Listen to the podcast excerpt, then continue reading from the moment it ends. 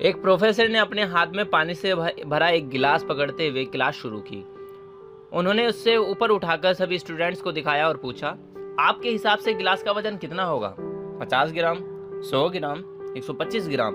छात्रों ने उत्तर दिया, जब तक हम इसका वज़न नहीं कर लेंगे, तब तक इसका वज़न नहीं बता सकते। अब प्रोफेसर ने कहा, पर मेरा सवाल यह है, यदि मैं इस गिलास को थोड़ी देर तक इसी तरह उठाकर पकड़े रहता हूँ तो क्या होगा? कुछ नहीं, छात्रों ने कहा अच्छा अगर मैं इससे इसी तरह एक घंटे तक उठाए रहूँ तो क्या होगा? प्रोफेसर ने पूछा। आपके हाथों में दर्द होने लगेगा, छात्रों ने जवाब दिया। तुम सही हो, अगर मैं इसी तरह पूरे दिन उठाए रहूँ तो क्या होगा?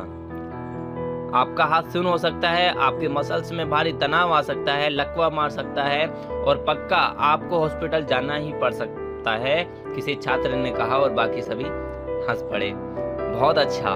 पर अगर इस दौरान गिलास का वज़न बदला? प्रोफेसर ने पूछा। उत्तर आया, नहीं। तब भला हाथ में दर्द, मांसपेशियों में तनाव क्यों आया? जितने भी छात्र थे, सब हक्के बक्के रह गए। फिर प्रोफेसर ने पूछा, अब दर्द से निजात पाने के लिए मैं क्या करूँ? गिलास को नीचे रख दीजिए, एक छात्र ने कहा।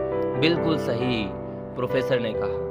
लाइफ की प्रॉब्लम्स भी कुछ इसी तरह से होती है। इन्हें कुछ देर तक अपने दिमाग में रखिए और लगेगा कि सब कुछ ठीक है। उनके बारे में ज़्यादा देर तक सोचिए, आपको पीड़ा होने लगेगी और इन्हें और देर तक अपने दिमाग में रखिए।